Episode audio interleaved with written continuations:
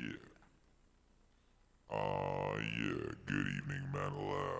Good evening, Mazlansis. Welcome to the meaning stream. My name is Akira the Don, and tonight we're going in on a very special Meaning Wave Live event, Meaning Crisis and Chill.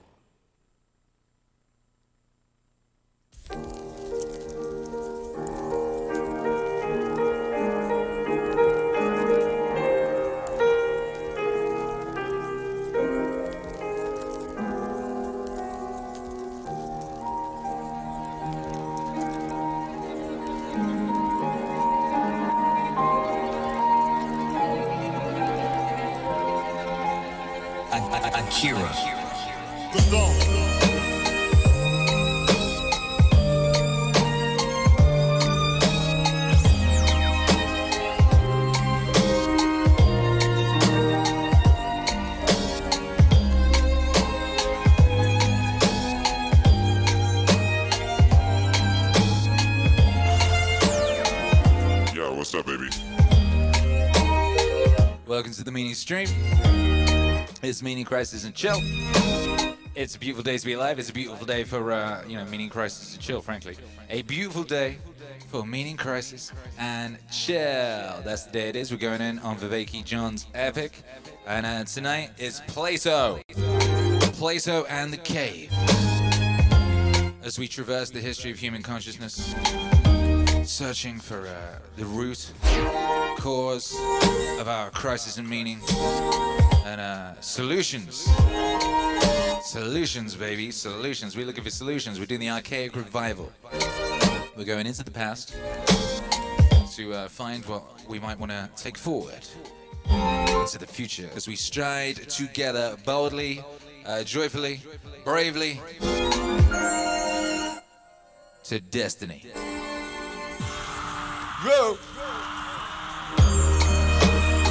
I suggest you smash that like right now. I suggest I suggest you do that. I suggest you uh, copy the link of this broadcast. I suggest you paste it into a tweet or a uh, email, a group chat, a Discord, a uh, some some social media thing or the other. Let the people know. We're broadcasting live on YouTube, and uh, YouTube does not send out our notifications and that's cool. We got each other. By Joe. What up, Word XP says just hopped in. What I missed? What'd you miss? You missed uh, nothing. You literally just started. You're bang on time. You are bang on time. And when I say bang, I mean bang. Bang. Bang, bang. Shouts out to Chief Keef.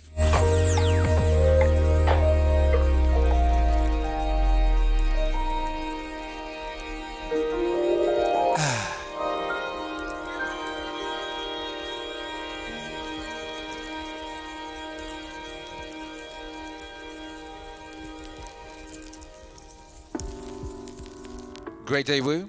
Uh, what happened today? What happened? We had a morning stream that was very joyful and Christmassy. Very lovely Christmassy morning stream. Uh, I worked on. I worked on uh, the first music video. I worked on the first music video of 2021, which is about 90% complete and very, very glorious. And I engaged in a quiz, with a Christmas quiz, with a whole gang of my family from the UK, in the UK. Three of my brothers, mum, auntie, and uncle. Quite a bunch. Quite a bunch. And you know, it was initially it was like because you're on you're on you're on the internet. You know, you're in these uh, celebrity squares. You know, you're in, doing this weird celebrity squares thing. People's cameras and th- people's things aren't quite working properly, but we got it working. And after a little while, eventually, it was actually quite nice. And by the end, it was very lovely. And uh, the Dons, the Texas Dons, won the quiz. We won the quiz, baby. Yes, we did. It was a draw, you know. It was a draw. Uh, there was like six teams or something. Team Don and Team uh, Redditch uh, drew. So there was a, a dance off, you know, for the for the uh, to win the thing, and of course Hercules came in and, and killed it, baby. Hercules killed it. He did a dab, you know, he, he confused everybody. They couldn't come back from that, you know, he did a powerful seven year old boy dab. And uh, so we won, you know, it was wonderful. And Hercules was very excited. He said, What do we win? What do we win? And uh, one of my brothers said, You win whatever you want. Your dad will buy you whatever you want. He said, Really? And everyone said, Yes, yes, yes, yes. I was bamboozled. Bloody family. Bamboozled by the whole bloody family. Hercules is very happy. Getting his heart's desire.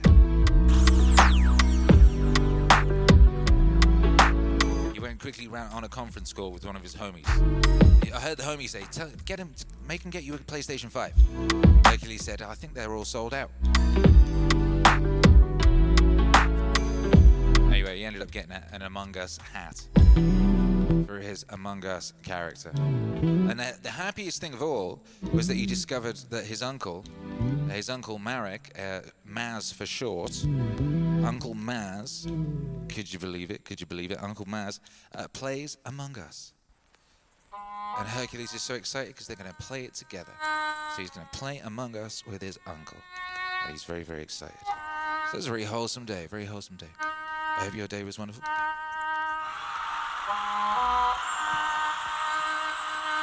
We're about to go in with that meaning crisis and chill, baby. It's Plato in the Cave. Plato in the Cave today. Plato in the Cave. Before we go in with the Plato in the Cave, we have a thing around here that we, we do. We call it the International High Five. It's powerful exercise. It's some kind of psychotechnology, I guess. It feels like it works, you know? Whoa, whoa, whoa! Uh, so, today, we're gonna break it down something like this. Let me know where on earth you are. And what's the most important thing you learned at Christmas time? What's the most important Christmas lesson you can think of? What's up, D Man? Plato's Rave, you're ready. Ow! Ow! Adam says PS5 to a hat. That's a win for the pocketbook. Yeah, it wasn't even a real hat, you know, it's a digital hat. 99 cent hat. Amazing.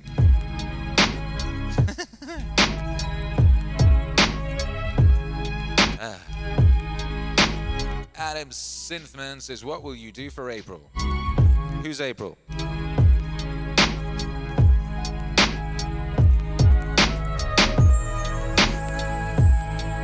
Who's April and what, why does she need things doing for her? What's up, MC Chubby? What up, Adam Synthman? What up, Robert Easley?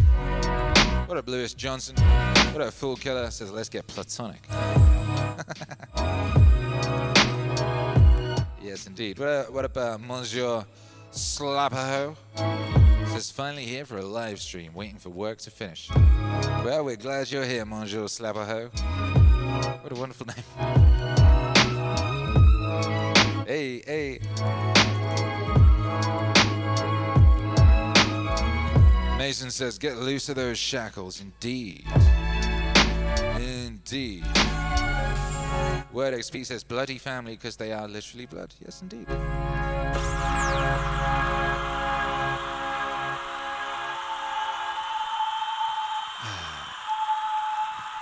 Keith Crafting, Abbotsford, BC says redacted.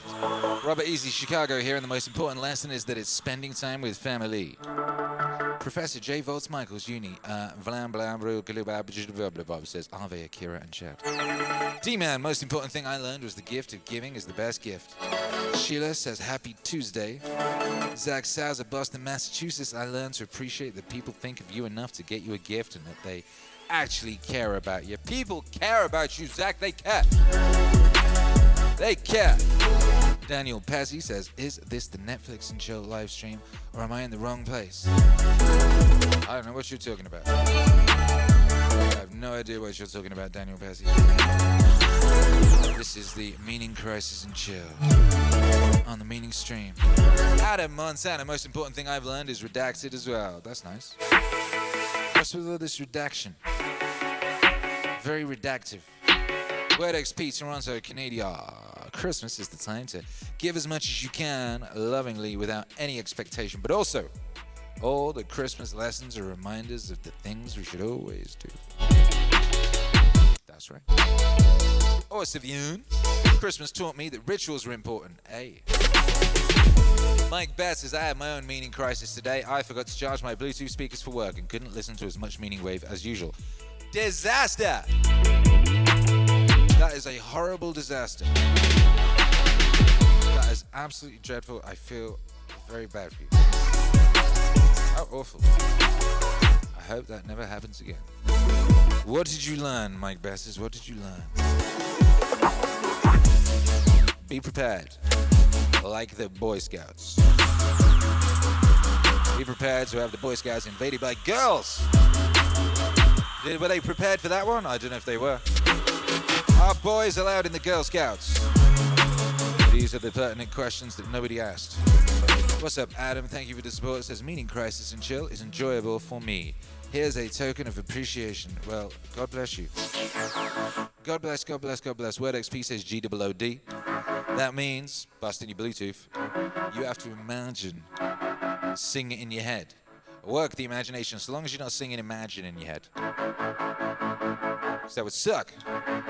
Because, uh, I don't know, I don't know about you, but uh, I could happily never hear that song ever again because uh, I, I, I just I just see Gal Gadot looking really pleased with herself, thinking she's saved the world by getting a bunch of uh, formerly I don't know employed formerly employed actors to sing into FaceTime. Hey, we did it, guys. Yes, you did. Now never do it again. 2020 in a nutshell. No, this is 2020 in a nutshell. I, I, no, I'm not doing that one.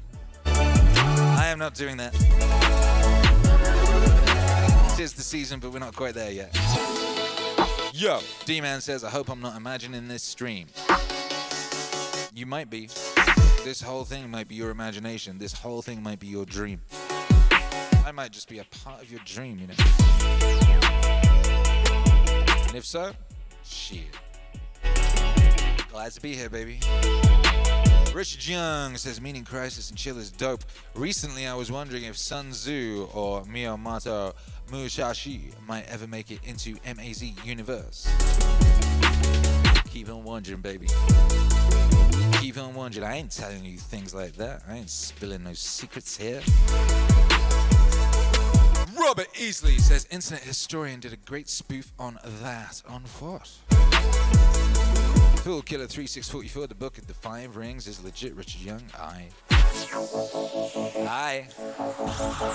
Make some noise, brothers and sisters. Smash that like. We are about to go in. Mason says helping all the regular people by singing in your mansion is pretty cringe. They didn't even help anybody. They just sat. They just just did cringe song.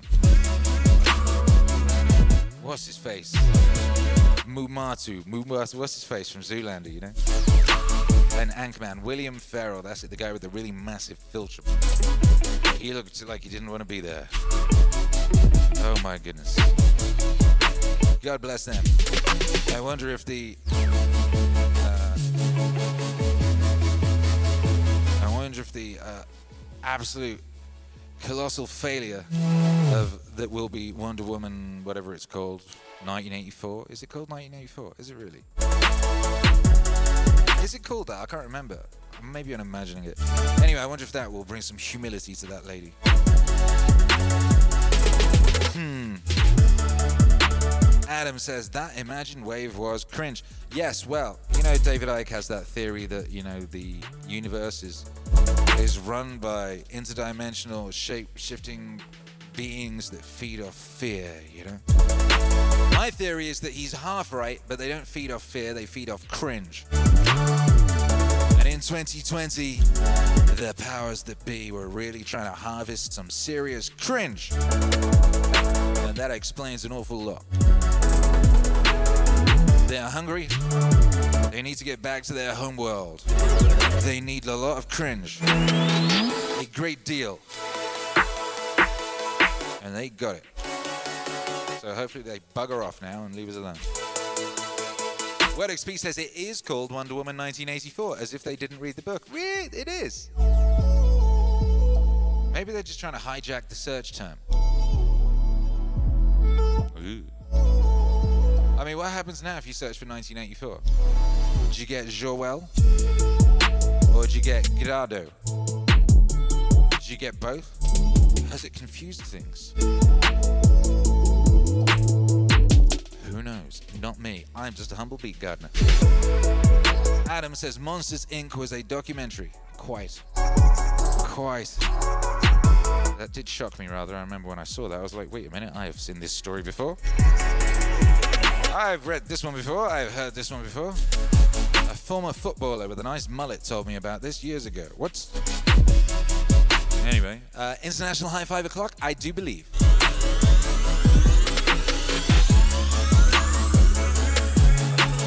Three, two, one. I. Five.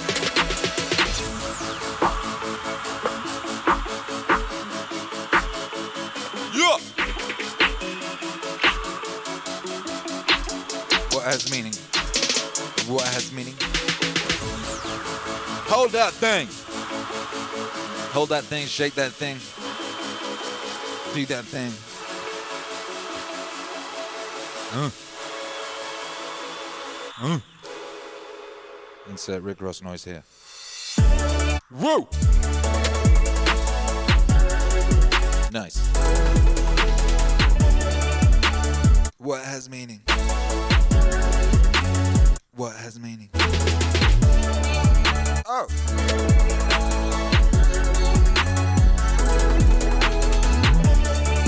Yo.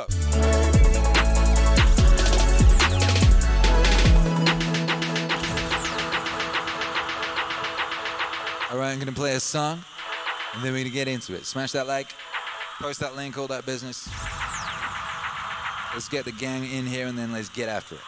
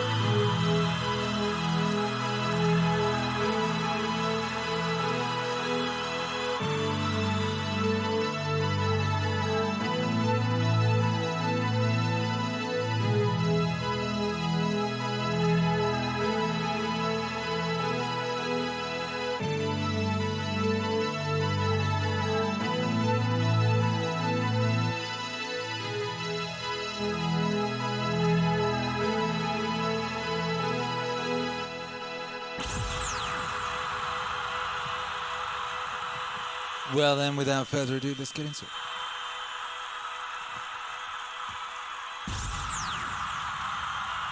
This is the meaning stream, and tonight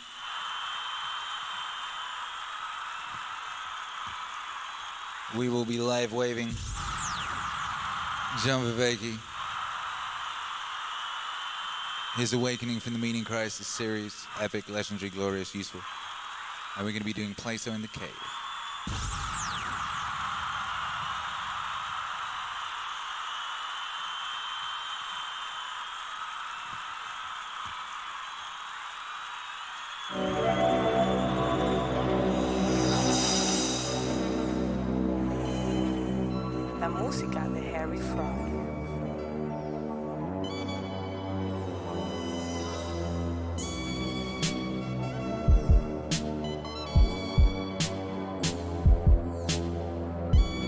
Welcome to the fifth episode of Awakening from the Meaning Crisis. Last time we talked about how the Axial Revolution came into Greece. We first reviewed uh, Pythagoras, uh, and then we concentrated especially on the figure of Socrates and the Socratic Revolution. And we saw again how issues of meaning, uh, wisdom, self transcendence are, are so tightly bound up together we took a look at Socrates and we took a look at how he has a particular conception of wisdom in which what we find salient or relevant is closely, closely coupled to what we find true or real. And those two things, those two concerns, what is transformative of us and what is true of the world, are meant to be held together. And this was pivotal in uh, Socrates' method of trying to get people to realize how much they, all of us are so prone to having those two come uncoupled from each other and we become subject to bullshit and to self-deception and that a life that is beset by self-deceptive uh, self-destructive behavior is not a life that's worth living that a way to afford human flourishing is by developing the skills the wisdom to keep those two tightly coupled together. And Socrates was so convinced of how important this was, in fact, to making a life meaningful that he was prepared to die for it. And as I mentioned, there was somebody who was a follower of him um, who was uh, at his trial, not present at his death, but was deeply traumatized and affected by his death. And this is, of course, Plato. Now, if Socrates was controversial, Plato is beyond uh, e- even that statement. Every year there are hundreds of books written about Plato. Uh, this is why Plato is uh, one of the foundations, uh, not only because of his ideas, but as we'll see, there's an inexhaustibleness to Plato and his writing. We can come back to Plato. As a culture, we come back at different times and see things we did not see before that are transformative. And as individuals, myself uh, personally, you can come back to Plato at different times of your life, and Plato speaks to you in ways he did not speak before. I, I want you to remember that because I'm going to try and uh, suggest to you that that is a better model for what we mean by something being sacred than it being filled with some kind of supernatural presence. That what makes something sacred is that it's an inexhaustible fount of insight and intelligibility that's transformative of, of us. And that's certainly the way many people in the ancient world uh, read Plato. They were deeply affected by him. I would go so far as to say that Platonism or Neoplatonism, as Versluis and others argue, is sort of the bedrock uh, of, of Western spirituality. And we'll come back to that. Now, Plato was traumatized by the death of Socrates. Um, it was deeply, I think, uh, disturbing to him. Uh, why I think that is because he keeps coming back to it and uh, and trying to try and understand. He wanted to understand how is it that the city he loved, the city he belonged to, Athens, could have killed this man that he admired and loved so deeply. How is it that his beloved Athens killed his beloved Socrates? Right? So, where, whereas Socrates had this sort of dilemma given to him by the gods, Plato has this dilemma given to him by the death of Socrates. Plato wanted to understand how people could be so foolish.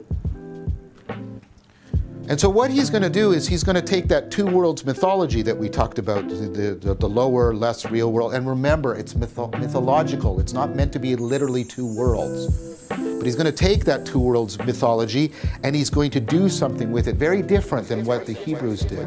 Remember, the Hebrews turned it into this is where things are fallen now, but we're moving towards a future. We're progressing towards a future.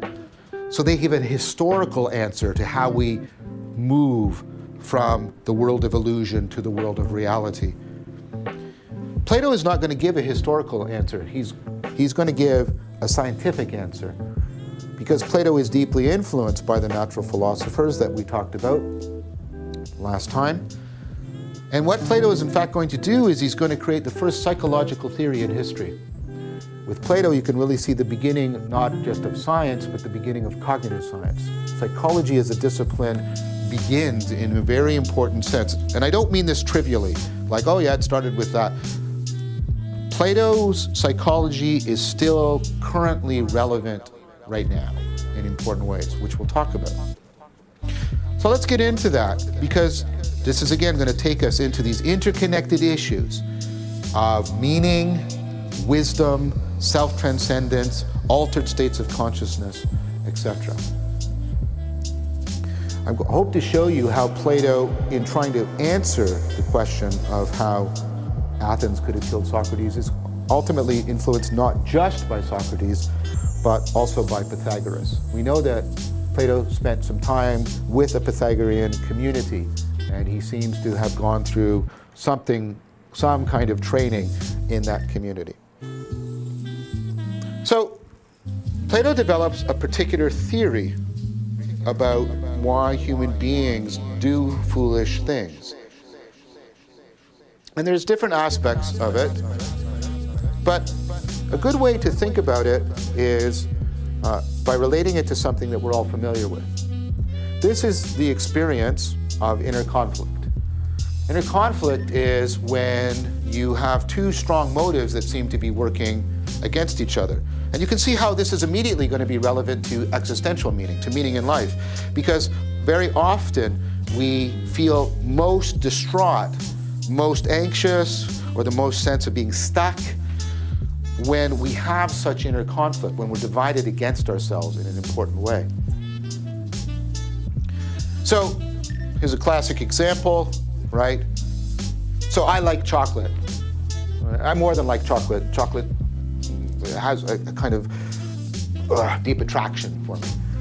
Um, so uh, recently I lost about 20 pounds, right? So I went on a diet. Um, now dieting is one of the most unsuccessful things that human beings can do. Uh, the recidivism rate is 95%. Recidivism means that within a year, 95% of people who are on a diet are back to their pre-diet weight.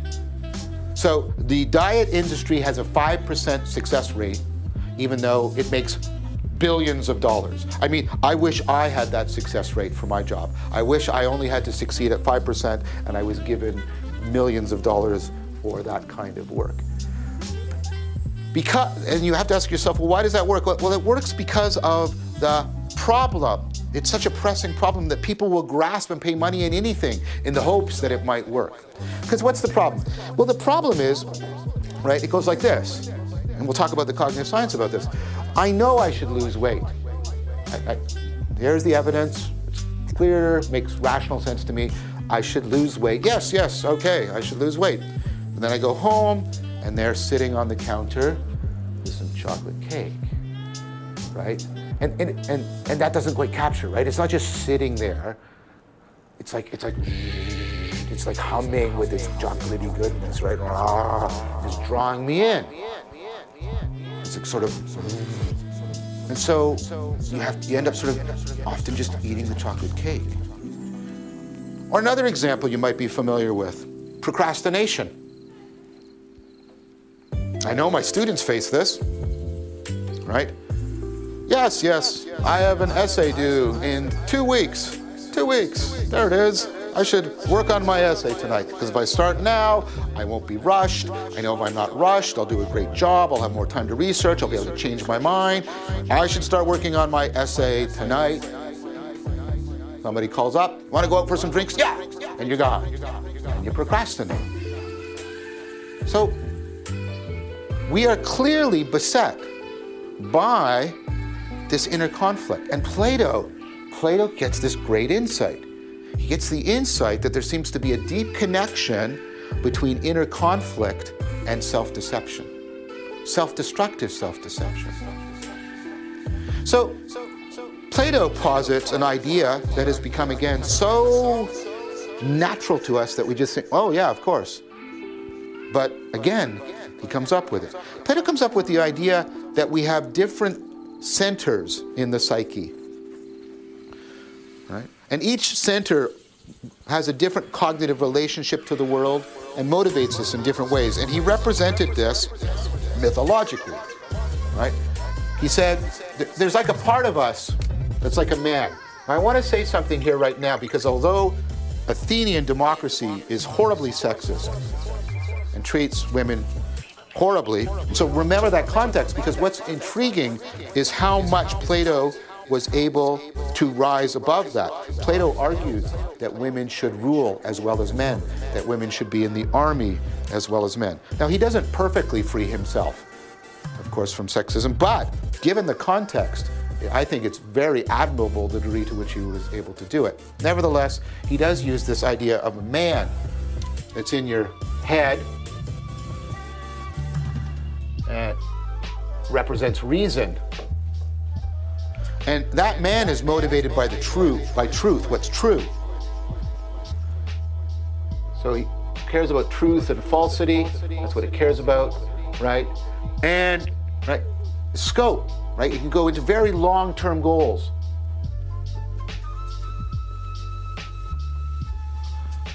And it can deal with very abstract entities like your health or a essay, right? Very abstract entities. So this is, you know, health. And I should lose weight. It's going to take me several months. And I should do that because it's true that if I lose weight, my health will improve. So why don't I just do it? Well, because opposed to it, there's a monster. Right? And it's sort of in my stomach, genitals. Right? And it represents appetite.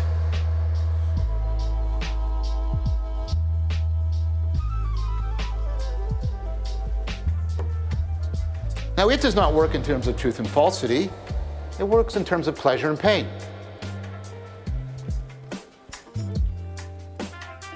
Very different set of norms. Now, there's nothing wrong with operating in terms of pleasure and pain. If you don't have a capacity to work in terms of pleasure and pain, you're dead. So, Plato doesn't think the appetites are evil. What he wants you to grasp is that they operate according to different principles than the man. Okay, so they presume long term goals? No, immediate. When do you want the cake? I want it now. Now. I'm going to the party now. Right? works in very it does it works in terms of very superficial properties. All I care about the cake is how it looks. It looks yummy. I don't have some in-depth analysis, right? It's just ah chocolatey sweet. So very superficial. Again, that's not necessarily bad. Often in life and death situations, a superficial appraisal is exactly what you need. I don't need to know a great deal about the inner workings of the tiger. I just need to know, oh crap, deadly, get out of here.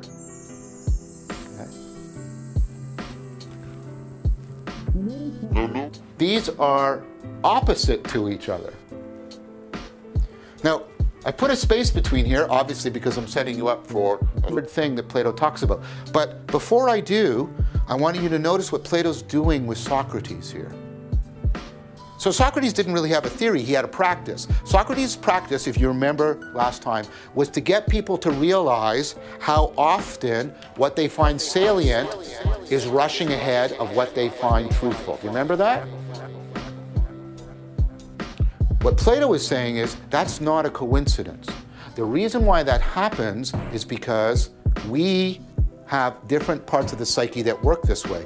This makes things salient to you, really catchy, motivates you urgently right now, this is the part that you use to understand. And see, here's what most of us face this monster is constantly racing ahead of what we understand. Do you see? What Plato is doing is it's explaining why we are so prone to bullshit, why salience often exceeds understanding. We are perpetually vulnerable. Now, we'll talk about why we have this. Now, let's go back to the dieting example. What, what helps, though? There's certain strategies you can use, of course, to improve, right, how you frame things, and we'll talk about that later. But typically, what's one of the things that improves people's chances of losing weight? They join a group, like Weight Watchers, right? or they join a study group to avoid the procrastination. Why? Well, here's an important thing you're not just a biological creature. As I've been arguing throughout, you're also cultural. You have evolved across, you're the result of evolution that has crossed several species in which you come wired to learn about abstract symbol systems, use technologies, both physical and psychotechnologies.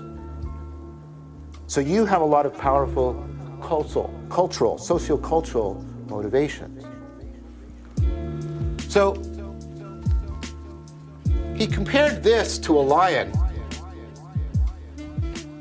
because lions are social animals. Quite sort of, and lions have been associated with sort of honor because that's, eh, right? That's what this works in terms of. It works in terms of honor and shame. Right? Honor is to be respected by those you consider your peers. To be shame is when you feel that you have failed to be gained respect from your peers. We should not confuse shame and guilt. They are not synonyms. Right? Guilt is when you feel that you have failed to meet your own ideal of who you should be. Shame is when you have lost the capacity to get respect from your peers.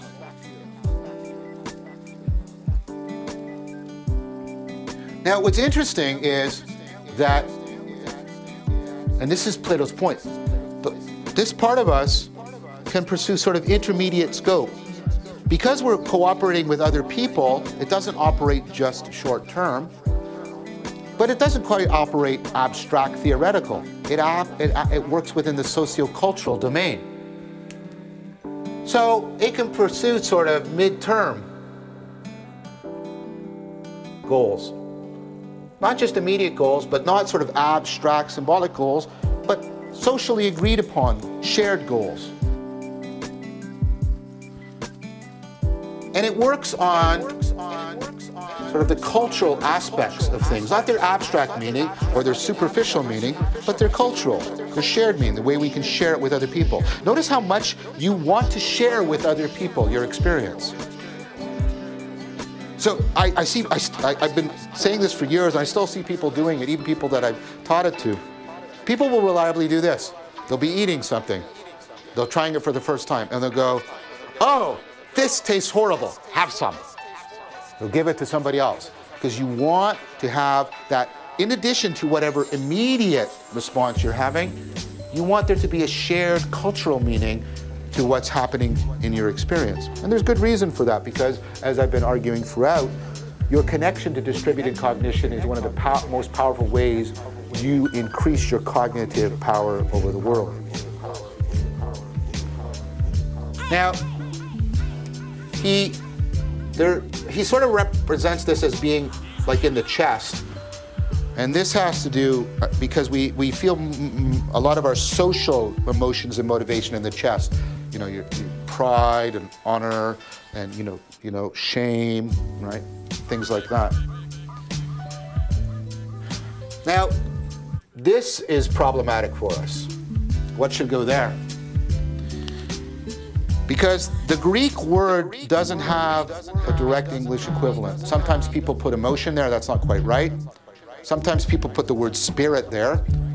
That's closer, but the problem with spirit is it has all kinds of spooky associations with it, right? I'm not going to translate it. I'm just going to leave it as is. This is your thymos.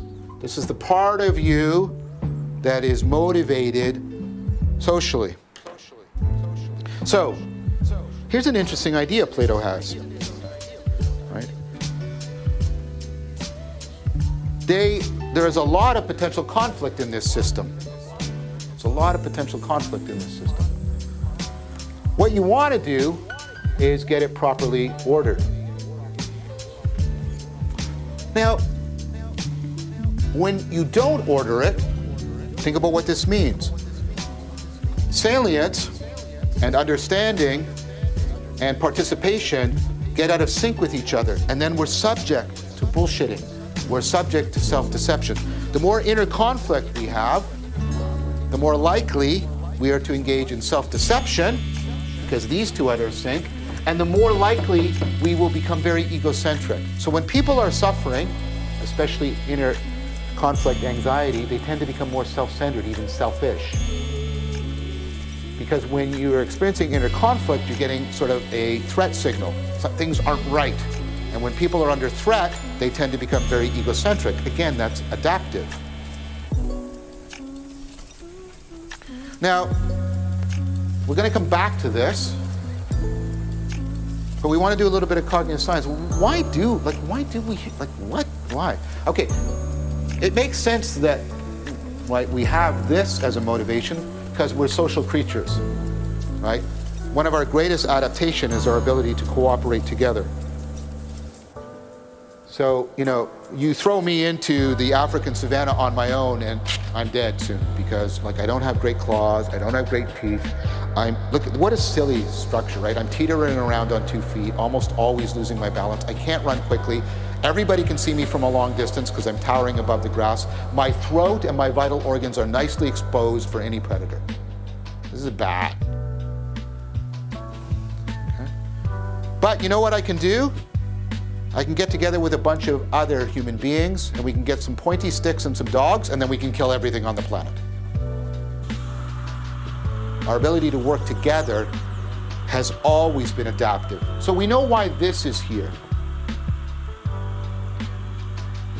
Why is but why does this have so much more power than this? Well, there's there's a, there's an, actually an important reason.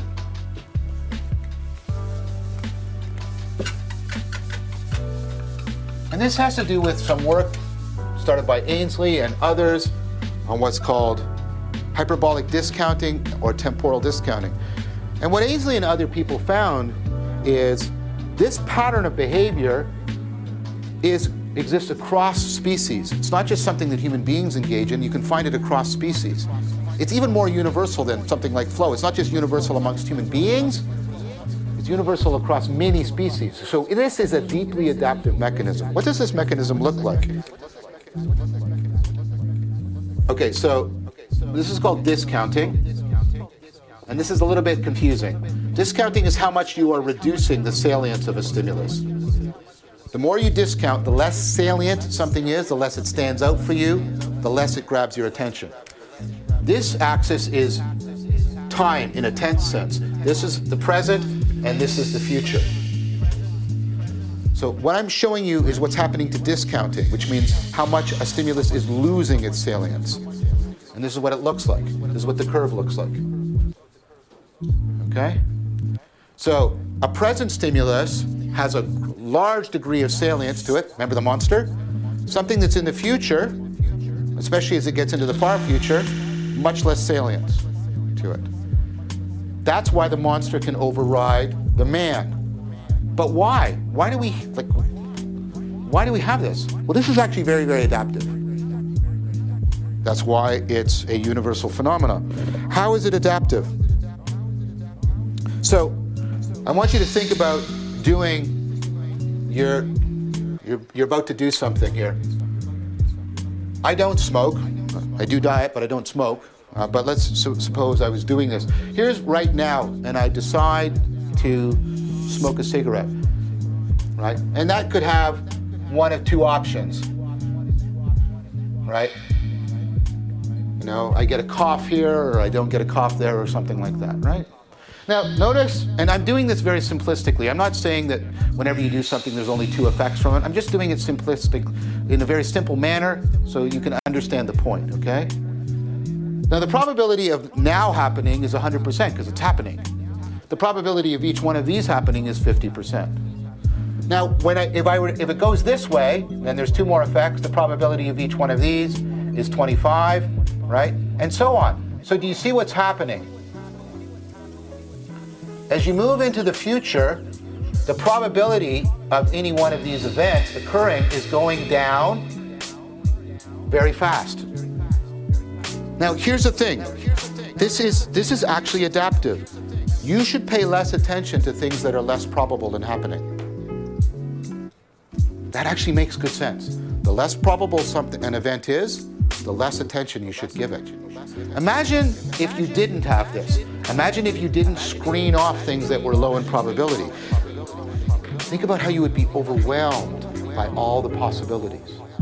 So, if I get out of bed, I might twist my ankle slightly, and that might slow me down getting to class. And if I slow down getting to class, that might have an impact on my mark. And that might cause me to fail my course. And then if I fail my course, that might disrupt my degree. And that might cause me to fail in my career. And, and then I'm going to end up in Buffalo alone, married to a lamp or something. Now that's ridiculous, right? Now it's possible. It's not impossible, except the last part. You can't really get married to a lamp. But, right? In fact, here's a hypothesis I have. Now, notice the word I used, please. I think one of the things that goes wrong in people who experience generalized anxiety disorder is that this is not working well enough. It's not screening off and making low salient, low probability events. So, highly anxious people find things salient that they shouldn't. They find low probability things too salient. So, this is really adaptive. This is why you have it. But there's a problem with it. And this is a problem with any adaptive machine. And you're going to see later why this is the case. Okay, let's go back to the cigarette smoker. I smoke, and through a long chain, this is me dying in Hamilton. Right? This is the event of me dying in Hamilton, lung cancer in my left lung. I'm not going to write these all out. This is me dying in Hamilton of cancer in my right lung. This is me dying in Toronto, cancer left, right. This is me dying in Burlington because, so on. There's all these different deaths. Now, here's the thing each one of those deaths has a low probability of occurring, right? You see that? Each one of those deaths has a low probability of occurring. But here's the thing about me, and I bet you I share it with you. I don't want to just avoid death in Hamilton, although that would, although that would be a particularly bad death. I don't want to avoid just dying in Hamilton. I'm from Hamilton, so I'm allowed to do that. I want to avoid death. I want to avoid all these deaths. Now, think carefully, and I'm using this very technically, but I'm speaking accurately. I want to avoid death in the abstract. I don't want to avoid this death, or this death, or this death, or this death. I want to avoid all possible deaths. I want to avoid death in the abstract. Now, here's the thing the chance of each one of these deaths is very low. But if you pool them together, the chance that cigarette smoking will lead to a premature death is very, very high. Okay, so what does that mean for me? The hyperbolic discounting blinds me to this because it's not very probable blinds me to this because it's not very probable, blinds me to each one of these because each individually they're not very probable. But in blinding me to each, you know what it blinds me to? What they share in common. It blinds me to what they all have in common. And what they all have in common is a premature death. By blinding me to what they have in common, what they abstractly share, this adaptive machine actually has me take another puff on the cigarette and sets me on the course towards cancer or emphysema. Do you see? Now, please remember this. This is going to be a theme we're going to be coming back to again and again and again. I mentioned it before when I talked about flow. The very machinery that makes you adaptive is the machinery that makes you prey to self deceptive, self destructive behavior. Part of what meaning and wisdom have to do is they have to wrestle with that unavoidable reality. The unavoidable reality is you can't, you can't throw this away. You can't throw away this machinery because if you throw this adaptive machinery away, you're doomed. You can't get out of bed because you're overwhelmed by crippling anxiety. You can't throw it away, but you can't just let it run untutored because then you smoke the cigarette, you eat the cake, you go to the party, and you harm yourself in a self deceptive, self destructive fashion. So, what do you need to do? Here's the monster. What you need and what we developed is we developed an ability, especially here, frontal lobe area, to form abstract thought, to abstract what is in common in the distant future and symbolically represent it to ourselves. That's what the man does. The man can grasp the abstract thought of avoiding the premature death. But you say, but but the man is so weak. The man's weak because you don't want him to be able to shut this off. You want him to be able to override it, but in a very minimal sense because that's so adaptive. See, so Plato is deeply right. So, in fact, I think Plato is so deeply right, that's why we keep discovering this division. Freud divides the psyche into these three things the superego, the ego, the id you know, there's there was a, a, movement in the 90s in neuroscience to talk about, you know, the reptilian brain, the mammal brain, and the neocortex. We keep rediscovering this Platonic division. But Plato had an interesting idea.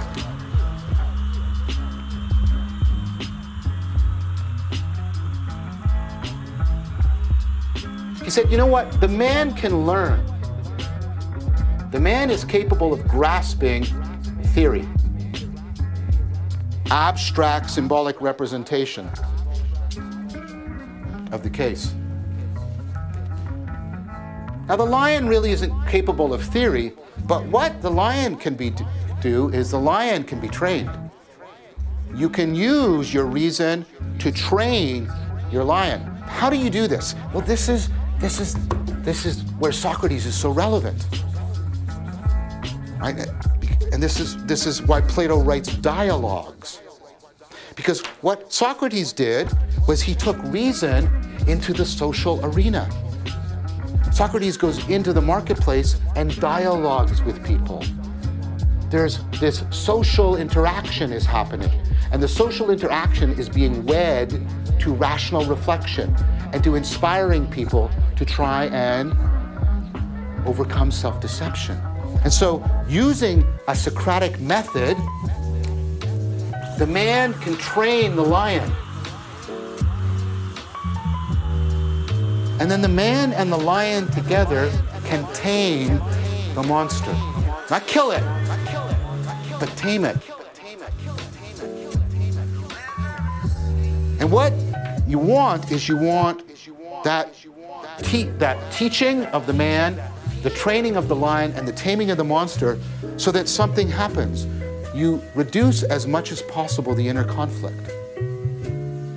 So this is like for Plato, Plato describes wisdom as an internal justice within the psyche, in which the man has been taught, the lion has been trained, and the, the monster has been tamed, so they can get along together as much as is possible. This, this is what's known as an optimization strategy right?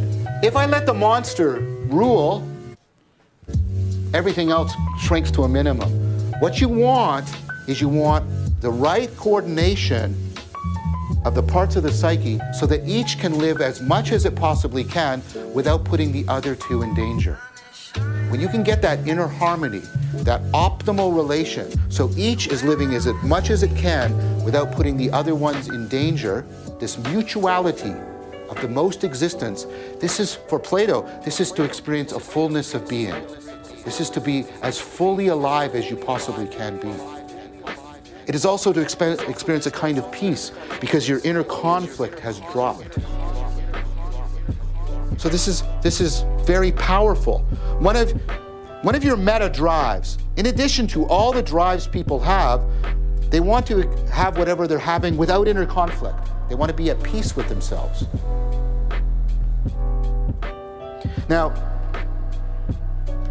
this, of course, is a powerful meta drive that you can tap into. Because if you have a strong drive within you to get this inner justice, to realize wisdom, to get this fullness of being, then I can appeal to it. I can appeal to it Socratically. But notice that this has, this, has, this has an important component to it. Because as I reduce inner conflict, my self deception goes down. And as I reduce my inner conflict, I'm less egocentric. Both of these things are making me more in touch with reality. So I'm reducing inner conflict. But the effect that's having is, right, I'm getting a clearer vision of reality because my self-deception and egocentric egocentrism is going down. Now that matters because as we've seen before, you want to be in touch with reality. You have a meta drive. Philosophers have various thought experiments for talking about this. Know, one I'll sometimes do with students is uh, I'll say, imagine the following right? You go home one day and your parents say, well, come, come here, I want to show you something. And you say, what? And they take you to this hallway that you've walked down a thousand times before.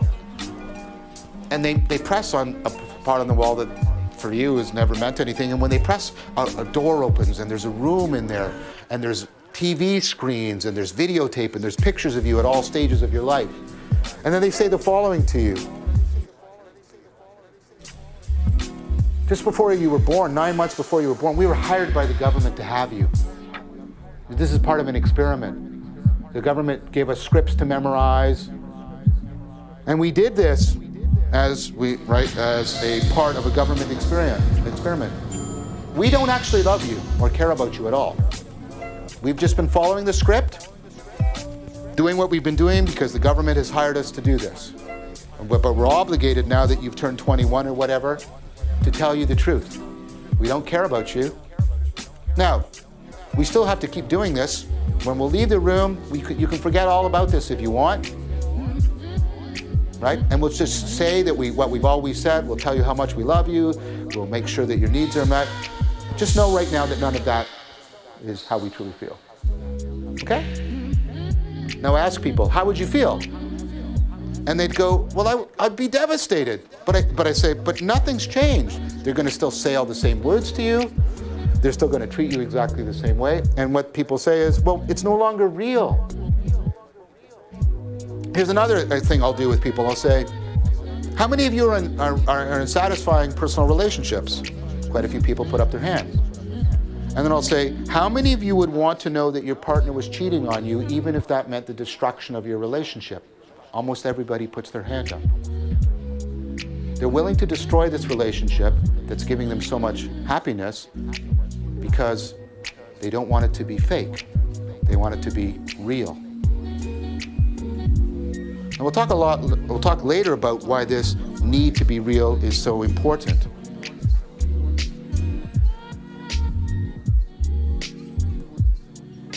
But I want you to understand what Plato's talking about here. Notice that two of your most important meta drives are being met in the Platonic model. You're reducing inner conflict, and you're becoming more in touch with reality. Now that that feeds on itself in an important way. I get better on picking up on real patterns in the world. My skill at picking up on real patterns is improved because I get a clearer vision, I get better at tracking real patterns, right? But what does that mean? Well, as I start to get more inner peace, I start to be able to pick up on real patterns. I get the skill, the vision ability. But of course, what I can do is I can apply that to myself. Socratic self knowledge. As I get better at picking up on real patterns, I can apply that to myself. I can get better knowledge of myself. As I get better knowledge of myself, I can better teach the man. When you to be a good teacher, you have to know your student better. As I get better knowledge of myself, I can teach the man, I can better train the lion, I can better tame the monster. So no, notice what's happening here. I improve a little bit my skill at picking up on real patterns.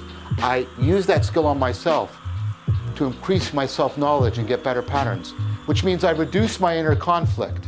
As my inner conflict goes down, I get a clearer vision of reality. As I get a clearer vision of reality, I get better at picking up on real patterns, which means I improve my self knowledge, which means I reduce my inner conflict. And you see what happens? This starts to spin like this. These two sides feed into each other and reinforce each other and improve each other. And this is wonderful for you because you're becoming less inner conflicted and you're coming more in contact with reality. Now, Plato has a famous story, a parable, a myth in the sense that I'm talking about in this, in this series. It's called the parable or the myth of the cave. And it's a way of talking about this the relationship between these things. Notice two things here. You need to remember this. Notice how much self transformation and getting more in contact with the world are interconnected. This is participatory knowing. I'm not over here as an impartial, impassive, sorry, impar- impartial, passive observer, just forming true beliefs about this. I have to change myself in order to see the world. And then the world changes, and then that puts a demand on me to change myself. And myself, the world discloses itself in a new way, and so on and so forth. This is participatory knowing. I'm not just changing my mind. This is not just knowing with my mind. This is knowing with the very machinery of myself. Now, what's Plato's myth? So here's the surface, right? Pathway going down. right. That leads into this inner cavern. Right? There's a fire here. Right? There's people chained to chairs. So all they can do is look at the back of the cave.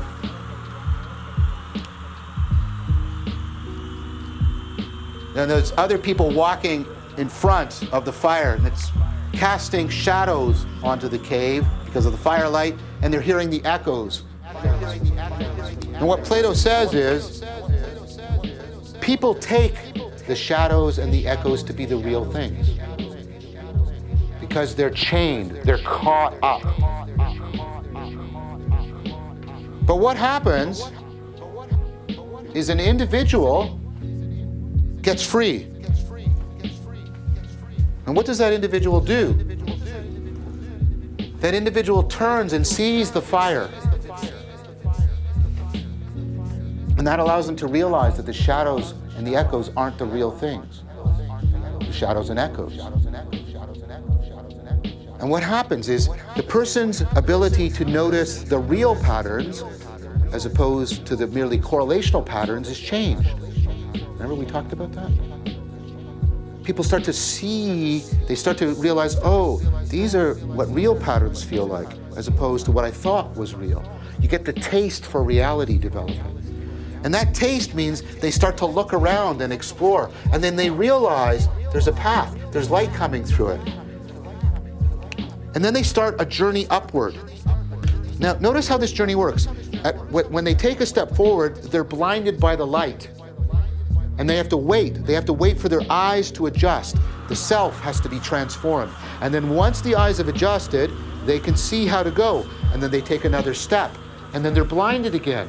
And there's this slow process, and Plato keeps talking about at various stages they have to stop because they're blinded, and then they adjust, and then they gain the ability to see where they couldn't see before. It's this participatory transformation I talked about. And eventually they come up here and they look around, right?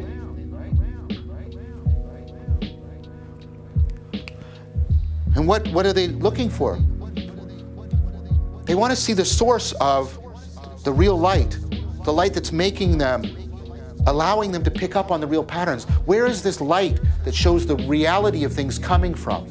And not only is it showing the reality of things, this light is the source of the life of things. Where's this source of understanding and life? And if they look around, and of course, they glimpse, because they can't stare at it directly, the sun. And it's overwhelming, it's beyond their comprehension. But they see it, and, and it, it fills them with a kind of awe. And of course, what they do is they go back down into the tunnel rapidly, right? And they get here and they try to tell their fellow prisoners what they saw, but of course, they're stumbling around because their eyes don't work anymore in that darkness. And they're saying things that don't make absolutely no sense to these people. And so they ridicule them, and if they could, they would kill that individual. And of course, this is an allusion to Socrates. Now, first of all, notice that, contrary to what people think, enlightenment is not just an Eastern idea. This is a myth of enlightenment, of coming into the light.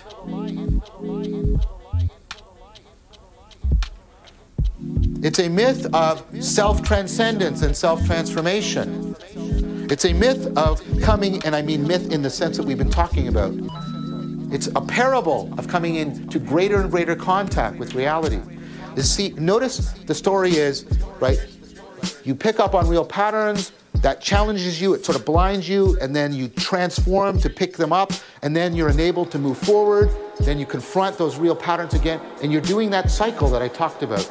There's a Greek word for this ascent called anagoge. Anagogy. This is the anagogic or the anagogical aspect of Plato's idea. Notice what he's doing. He's taking the, you know, the movement between the illusory world and the real world, and he's turning it into this account of how you can make your lives rationally more meaningful. You can become more fully alive and more at peace in conjunction, in concert with you coming more and more in contact with the real patterns that make sense of reality. You can satisfy in a mutually supporting fashion your desire, your meta drive for inner peace, and your meta drive to be in contact with reality. This is what Plato calls wisdom, a fullness of being. We become more and more real ourself, ourselves as we become more and more at peace so that we can more and more realize the real patterns. We conform ourselves more and more to reality. And you may say, this is kind of a crazy story. Is it? Is it? Because here's a story from 1999. There's all these people, and they're trapped in a world of shadows and unreality. It's called the Matrix. And they need to wake up and be welcomed to the real world. And the character that's in there is Neo from Neoplatonism, the new man.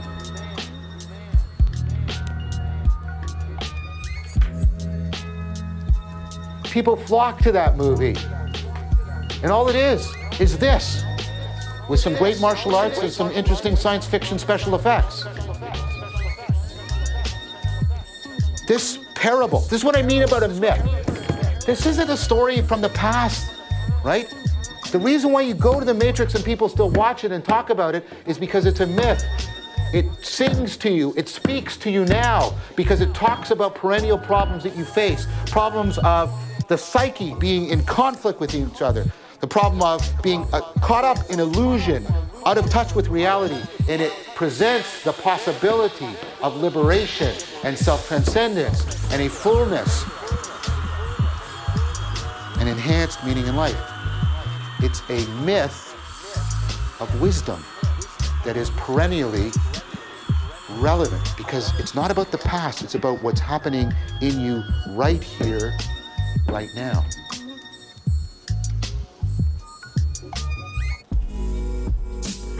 I want you to notice a couple things about this. I want you to notice first how reason and spirituality are not opposed to each other here, they're inseparably bound together. I want you to notice how Plato is putting Socrates, the Socratic project, is Socrates is how you, you know, get the man to teach the lion, how you get to realize your own foolishness with Pythagoras. Because here's, right, the self transcendence, the rising above yourself, the radical transformation of your consciousness and cognition that Pythagoras talks so much about.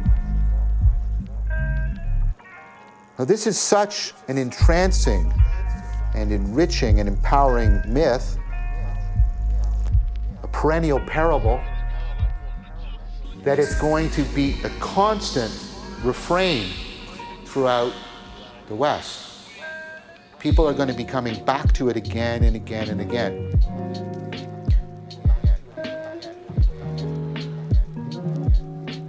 And I want to talk now more about the Pythagorean side of Plato, just to bring out a few things.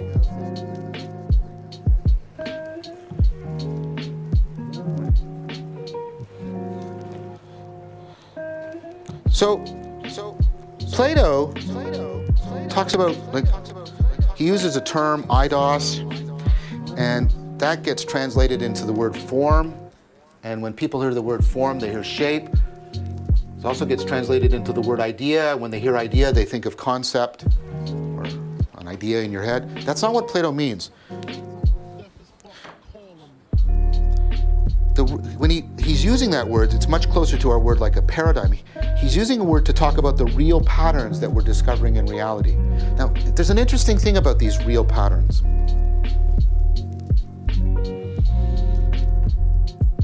They're both the access, the pathway we have to understanding something, the pathway we have for getting at the reality of something, because those are the real patterns.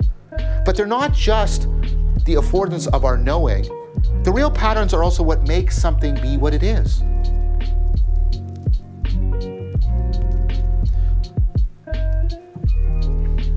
So,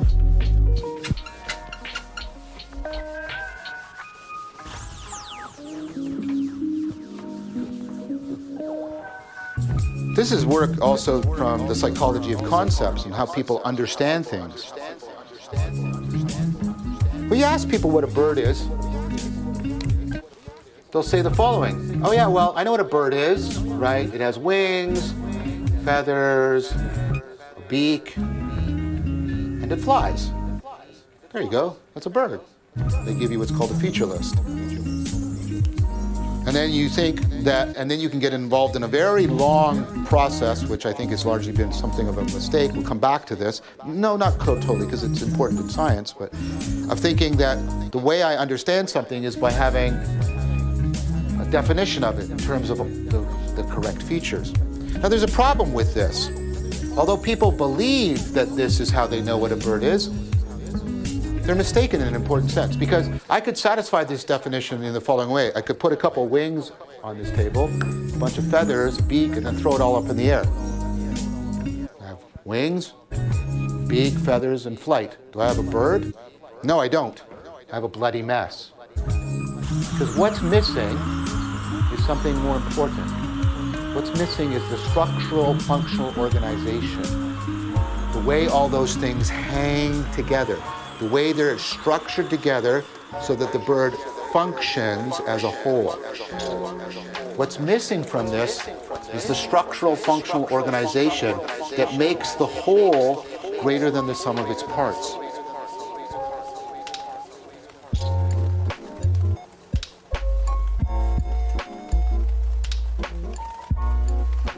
Germans have a great word for this, Gestalt, in English, we don't. The Greeks have a good word for this. It's the word logos, although a word that's being discussed a lot today. Uh, I think it needs to be discussed a little bit more carefully. Now, here's the thing I want you to realize. Remember, we talked about how you pick up on real patterns, and a lot of those patterns you're not picking up an explicit sense. You know what a bird is. You have some sense of the logos of it. But if I ask you, what is that logos? What is the structural functional organization? And most of that, most of what makes a bird a bird is found in that logos. But if I ask you, what is the logos of a bird? How do these all structure together so they function as a whole, in which the whole transcends simply an accumulation of its. You can't tell me. That's what the research shows, in fact. You can't tell me. Your grasp is intuitive. So notice something very interesting here. You often have an intuitive grasp of the logos of things. And the logos is form, where form doesn't mean shape. Form means something more like formula. It means the structural functional organization. And that form, that logos, is not only how the thing is right integrated together, it's how your mind can be integrated with it. Remember, this logos, this real pattern is not only how you know something, but it's also the pattern that makes it be what it is. So, this is a very different idea of knowing. You saw it already in the myth of the cave. But when I really know something, I, co- I conform to it. I become like it in some important way. I get in my mind the same real pattern that's in the thing because that real pattern is what allows me to come to know the thing and to enter into that reciprocal realization with it. Now, this is going to be an important idea.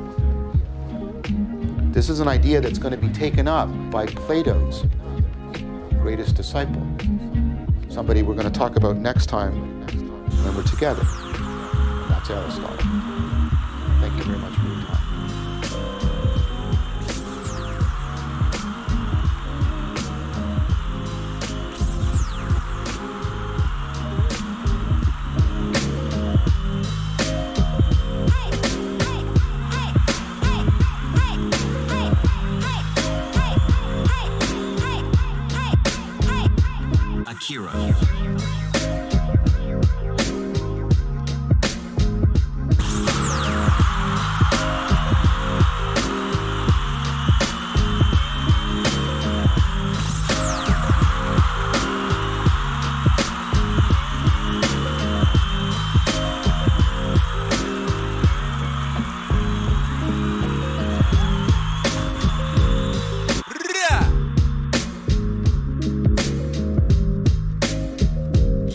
What a time to be alive.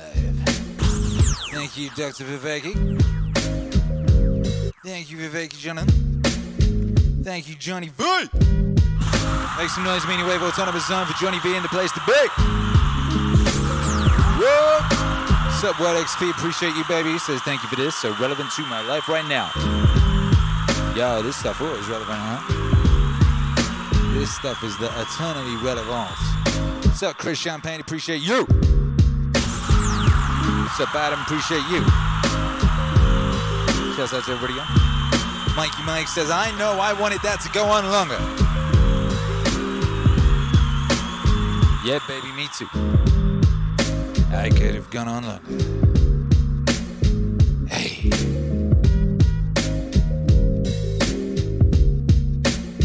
Akira. Maybe we'll start doing these as double bills.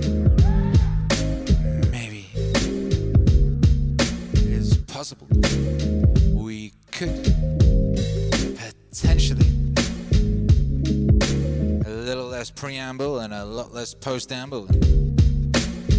Although it is nice to, you know, uh, mull on them. You don't want to be binging these things. You want to be able to think about it a little while afterwards. There was a lot of ideas in there, right? There was a lot of ideas in there. What, what was your What was your favorite takeaway? What did you? What was your? What was uh, Mikey Mike's? There's so much insight tonight. Uh, well, what, what was? What did you glean? What did you glean, Fijo? Rylas, Donna, appreciate you sharing this. Meaning Wave University is the best. Yes, it is. Yes, it is. Full Killer 3644 now for the inner conflict of whether to watch the next one right away or wait till next week. Hey, baby. That chocolate cake be calling out to Full Killer, huh? That wisdom chocolate cake. Ow! Ow! Well, if you feel that you fully digested this one, you're eager to run on to the next, you can. Nothing is stopping you. And then next week when we when we're here, you know, I listened to this a couple times now, and uh, you know, it definitely, definitely, definitely bears revisiting. There's a great deal packed in here, like your boy, like your boy was saying. You know about Plato, his very self. You know, I listened to this about a year or so ago last, and uh, I'm hearing new things. Yo, self insight After ages, working from home, getting a magical, mystical education about the illusion delusion. Feels like it works. Yo, right as Donna, you view the world differently as you change. I want to watch again. Yo, you'll be different tomorrow. That's why perfection don't exist, and that's why chasing perfection is a fool's errand. What's perfect to you today will not be tomorrow, because tomorrow you will be different. So you better go, you gotta put a cap on things and keep moving. Yo, what's up, Walking More Poet? Appreciate you, baby. Says I had started these before Akira did, and I purposely listened several episodes ahead so I can repeat and retain the meditation sections are pure fire. Mason says, How about watch them all? Watch Meaning Crisis and Chill every week, then watch them all again. Whoa. D Man says, I learned there are 99 ways to die, but smoking won't be one. Word XP says, The idea of the man training the lion to tame the monster left the biggest mark on me. The man. Yo. Yo. Yeah.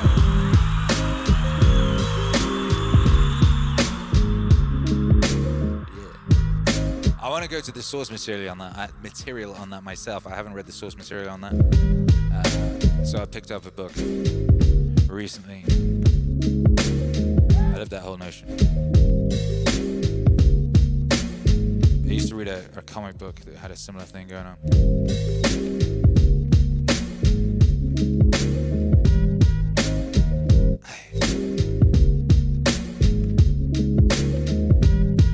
Defcon 25 Blades says Neo was also an implication that he wasn't the first one. Neo often stands for new. He was the new one, the new model, the iPhone X, the iPhone XXX, and so on and so forth. Time being a flat circle after all. Word XP says Neo is also an anagram for one, because he's one.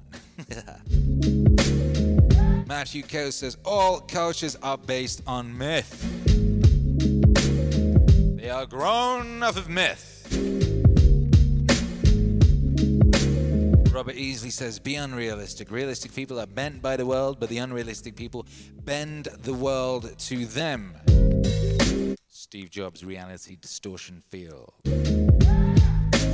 You should, uh, if you haven't read it, I do recommend the autobiography, the, sorry, the biography of Steve Jobs. I Can't remember the name of the guy who wrote it, but it's that great big fat one. It's bloody big, it's bloody long, but it's just fascinating, primarily for uh, observing the reality distortion field of Steve Jobs, as the people around him called it, the way that he would just bend the world to his will in a way that seemed like magic to those that witnessed it. Fool Killer says the discounting of salience really stood out to me.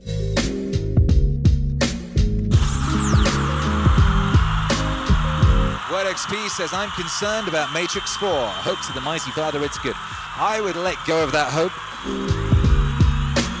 I would abandon all hope. Uh, I really, really would.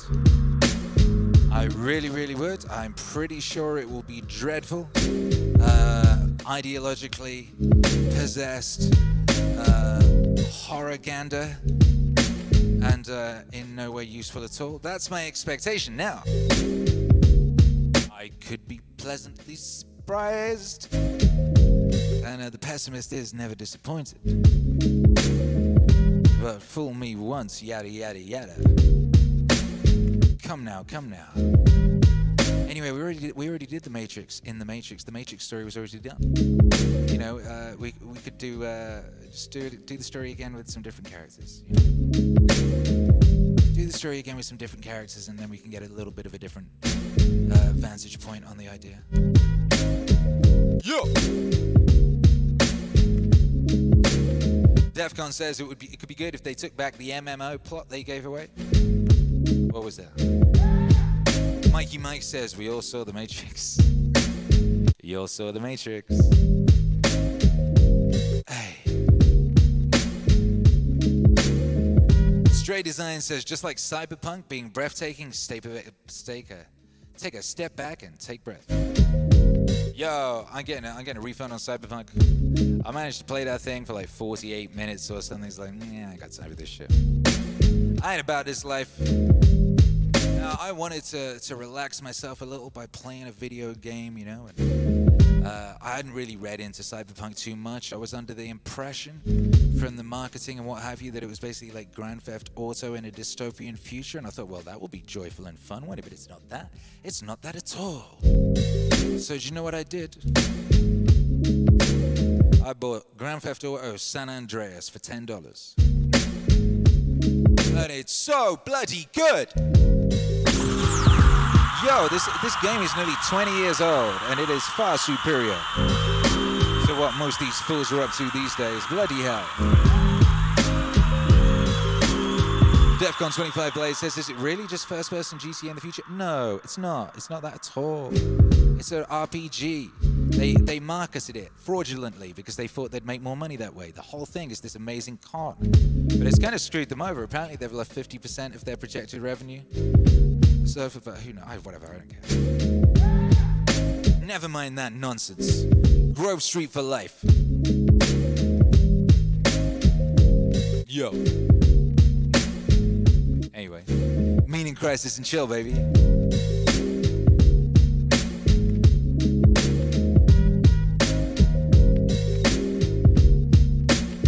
Meaning crisis and chill, baby. That's what it was, and it was great, and we'll be doing it again next week. After Christmas, we'll be back. We'll be, I mean, you know, we're not going anywhere. We're here every day. Tomorrow is Dune.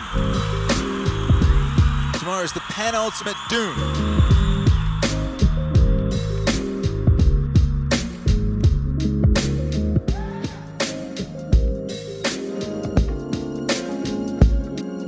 Penultimate Dune. You dig, you dig, you dig. That means uh, just uh, penultimate, the one before the ultimate. Ultimate means the, the final, yeah? Hey, what's up, Demon? Penultimate Dune. Then it's Christmas Eve. Then it's Christmas. Hey, Meaning Wave Christmas. We're to be here. We'll be here in the morning. We'll be here in the evening. Like always, baby. I told you. I told you. We stick to our stuff over here.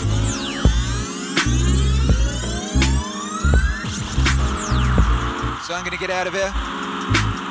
You guys can go to uh, you can go to the Discord and, and carry on chatting about this. I mean, if you really want it to be like super serial, you could go to the Discord and have a watch party where you press replay on this thing and talk about it in real time and stuff of that nature. You have the power to do all these things. You know, you're a you're a sovereign, powerful individual. You're a hero. You know, you are the hero not just of your own story, but uh, you're a hero in the multiverse story that we're all involved in. You know, this epic multiverse adventure, baby. You're a crossover superhero. You're a crossover superstar superhero, baby. And I'm glad to have you in my adventure. Glad to be involved in the building of the new monomyth with you. Yes, indeed. Mikey, Mikey, Mikey, Mikey says it's Christmas Eve, Eve, Eve. And if that ain't worth a, worth a, you know, a, an explosion noise, I don't know what it is. Whoa, whoa, whoa! So thank you all for being here. Thank you to those who supported this endeavor. Uh, thank you, Adam, Chris, Word XP, Insight of the Ages, and Working More Poet. You want to support the wave, I would suggest going to meaningwave.com and copying some merch.